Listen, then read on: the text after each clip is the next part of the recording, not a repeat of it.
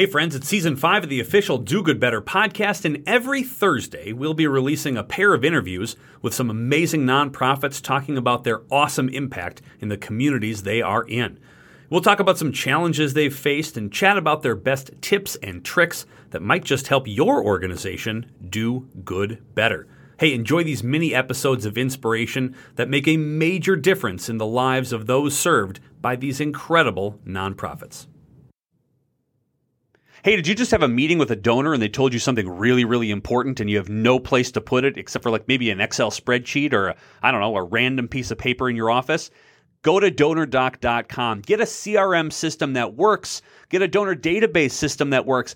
Get something that gives you beautiful reports and beautiful dashboards that even your crankiest board member will love. Go to donordock.com, use the code word do good better at checkout and get a month free. donordock.com.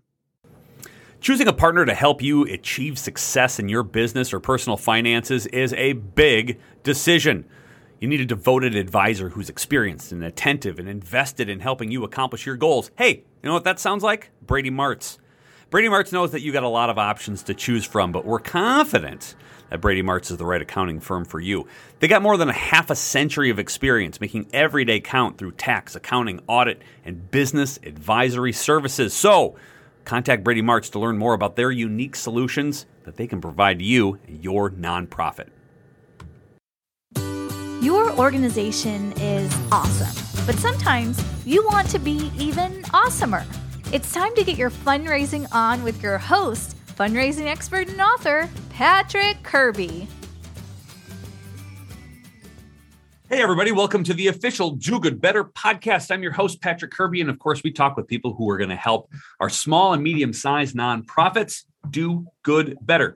But sometimes the people who help us do good better are actually leaders of the small and medium sized nonprofits in which we are trying to help. And of course, I would like to welcome our guest today, who's going to do just that. Christine Holland, she's the executive director of River Keepers. Welcome to the official Do Good Better podcast. Thanks, Patrick. It's going to be fun. I think it's going to be a blast. Uh, one of the things that I I'm not a hunter, I'm not a fisher, I'm just kind of a suburban kid from uh, flyover country, and it's totally okay. So I'm fascinated um, by getting my uh, hands and feet a little bit dirty, talking about uh, the river and how we're going to conserve and how we're going to do that. But first, before we get into all that, if you're scrolling through iTunes or Spotify and you're saying, I want to learn more about what they do, but they might not know the extent of what you do. So, why don't you give people a 5,000 foot view on who you are, what you do, and why we're talking today? Sure. So, River Keepers is a nonprofit organization that was started in 1990 to advocate for safe and sustainable use of the Red River. So, really, the citizens that got together wanted to unite Fargo and Moorhead instead of divide them by the Red River. Um, we want everybody, including those people who don't fish and hunt along the river, um, to be able to use it and enjoy it and claim it as their river and we do that by helping the community learn about the river so they can help sustain the Red River and then safely enjoy it. I love it. So we try to reach them, reach them where their um, where their interests lie. So maybe if they're interested in kayaking and they see the trees along the river and really like it, maybe they'll come help plant trees. Or maybe if while they're planting trees, they'll see somebody on the river and go, "Oh, they're not drowning and they're they're having fun out there and they're being safe." So I like it. What's a fun fact about the Red River that I don't know but probably should? Um, some of my favorite facts I want everybody to know. There's debunking myths that the Red River has no undertows. there used to be some at the dams, but there is not anymore. They're still at the Drayton Dam, which will be retrofitted hopefully next summer. But people have been told for years and years that there's undertows and there's not. So as the Red River goes higher, it gets faster, and there does have a current that goes north, but there's no undertows because our geology, we only drop six inches per mile mm.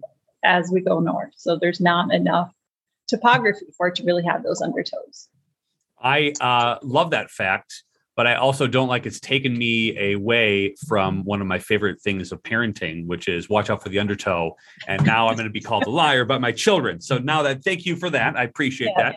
So, what are some of the um, key programs that River Keepers does in order to protect and enhance the river experience on both sides of the aisle? Yeah, so we really try to engage people, and we have a lot of partners. Our partners are, we only have a two person staff, so our partners are really key, mm-hmm. um, and our volunteers are are key as well. So we do tree plantings on both sides of the river with cities and the park districts and hundreds of volunteers. We plant thousands of trees and shrubs to increase bank stability and water quality, since of course the Red River is our drinking water source in Fargo, Moorhead, and West Fargo. Um, we try to promote safe use of the river, so you can use the river safely. You know, we say the tips: go with a friend, wear a life jacket, stay sober, and canoeing, kayaking, fishing are great options. So we have river paddling excursions and canoe and kayak rentals with um, Moorhead Parks and Recreation. We do youth fishing clinics with uh, FM walleyes. We do cleanups along the river, um, just all sorts of things. We do how to make your own rain barrel workshops and how to make your own compost tumbler workshops. So again, it goes from recreation to environment to even just winter scavenger hunts. So just get outside and enjoy the river. I love it. What's the number one threat to the Red River as you, as river keepers, see today? Um, well, just summer just happened to be um, what we call the summer of cleanups. so we pulled without foe 500 volunteers throughout 50 some different cleanup events, over 16,000 pounds of garbage. A lot of that was because the river was lower. So we were able to take advantage of that. And we found over 60 tires that we pulled out that we'd seen at the bottom of the river, but they were too deep for us to get before. And we were able to walk out there and pull them, wrestle them out of the mud. They were still in the mud um, and get them up there. And then some really fabulous volunteers helped us get um, Snaky Creek cleaned up, mm. which is really we've been wanting to get there for years, and it was just steep, really steep banks. They were slippery, they were muddy. Um, was trees going across. It's not like you go go down it in a canoe. Um, but fabulous volunteers put on mud boots, and they climbed down there. They fell in the water. they got muddy, just like you said, um, and plastic upon layers of plastic wrapped around those trees down there. It was I've never seen anything like that. And I've worked at Riverkeeper since 1993. So absolutely crazy. So I'm sure with all of this, there's a boatload of success stories, things that you've found or done that are sort of remarkable. And to the uh, person who may not know uh, to the extent of what you do, what's one thing that stands out in your illustrious career at the River Keepers that um, that keeps you motivated to keep doing the amazing work that you do? Yeah, I would say again, I'm going to say the cleanups this summer. Like we pulled out 55 gallon barrels and tires and styrofoam insulation. We talk to kids all the time about you know bringing their balls inside. We found kids swimming pools, balls, um, landscaping tarps, regular tarps, chairs, all of those things. And it, especially in our cleaning up Snaky Creek, like I included with the volunteers, we got it was a little addicting. Like you were exhausted, you were muddy, you were wet, but you wanted to go and 10 more feet to just keep getting there so we could finish it. It was, like I said, they were fabulous. My coworker and I were trying to figure out can we really ask people to climb tricky terrain, bring their own rain boots, bring their own work gloves, know that you're going to get muddy and wet. Mm. And they came and they came back. They were awesome feel like this is yeah i feel like that's a super cool thing to do like it's always what you dream of as a kid that you get to volunteer for and do muddy and nobody's going to yell at you. And i also feel like this is a real life outdoors hoarders episode where you're just kind of completely satisfying cleaning event where you're like wow this is a before and after photo. And i think that's like uh, beyond super cool. And i'm sure over the last couple of years especially with uh, the uh, pandemic galore, uh, there were a whole bunch of challenges that you probably faced.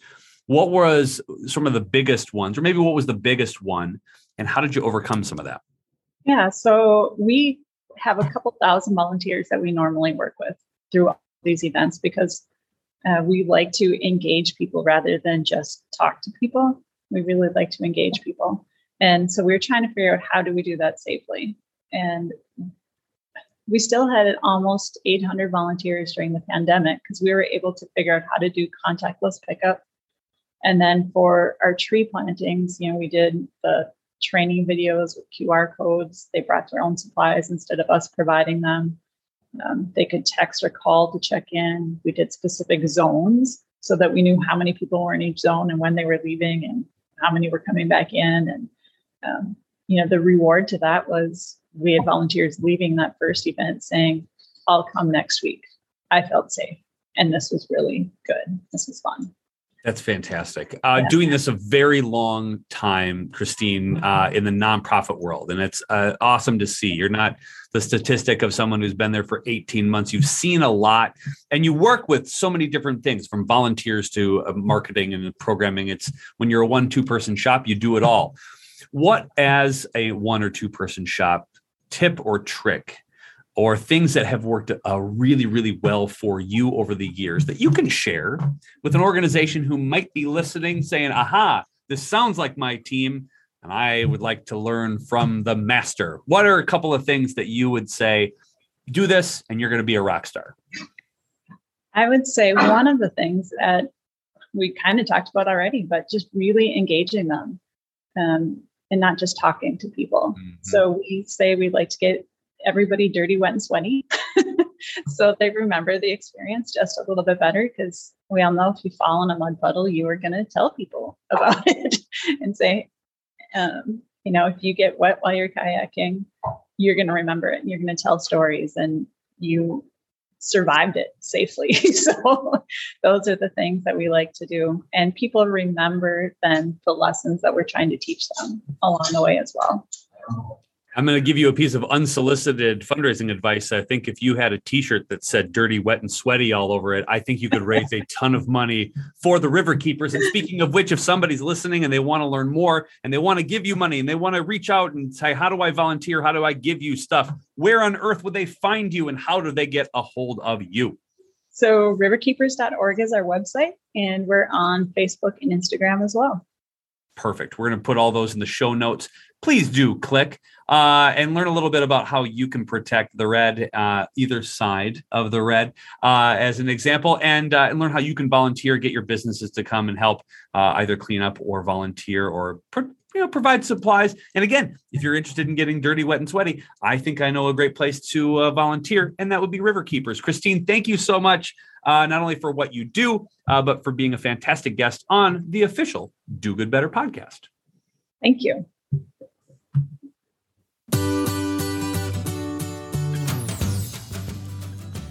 Look, as someone who listens to the show, you know that I love helping small and medium sized nonprofits. That's why we bring on the awesome experts and guests that get to talk to you about how to make your organization more awesome. So I've got a deal for you. I would like to help you, I would like to work with you. So if you're go to dogooduniversity.com, that's dogood, and you register for one of the courses, I'm going to send you my best selling book, Fundraise Awesomer, a practical guide to staying sane while doing good for free, because I really want you to do amazing work. Listen, dogooduniversity.com. Go pick out something, whether it's a board training or a gratitude training or whatever webinar you want to choose. Um, use the promo code podcast, take 25% off of anything that you purchase, and I'm going to throw in a book as well because I want you to do awesome. I want you to do awesomer and I want you to do good better. Go to dogooduniversity.com today.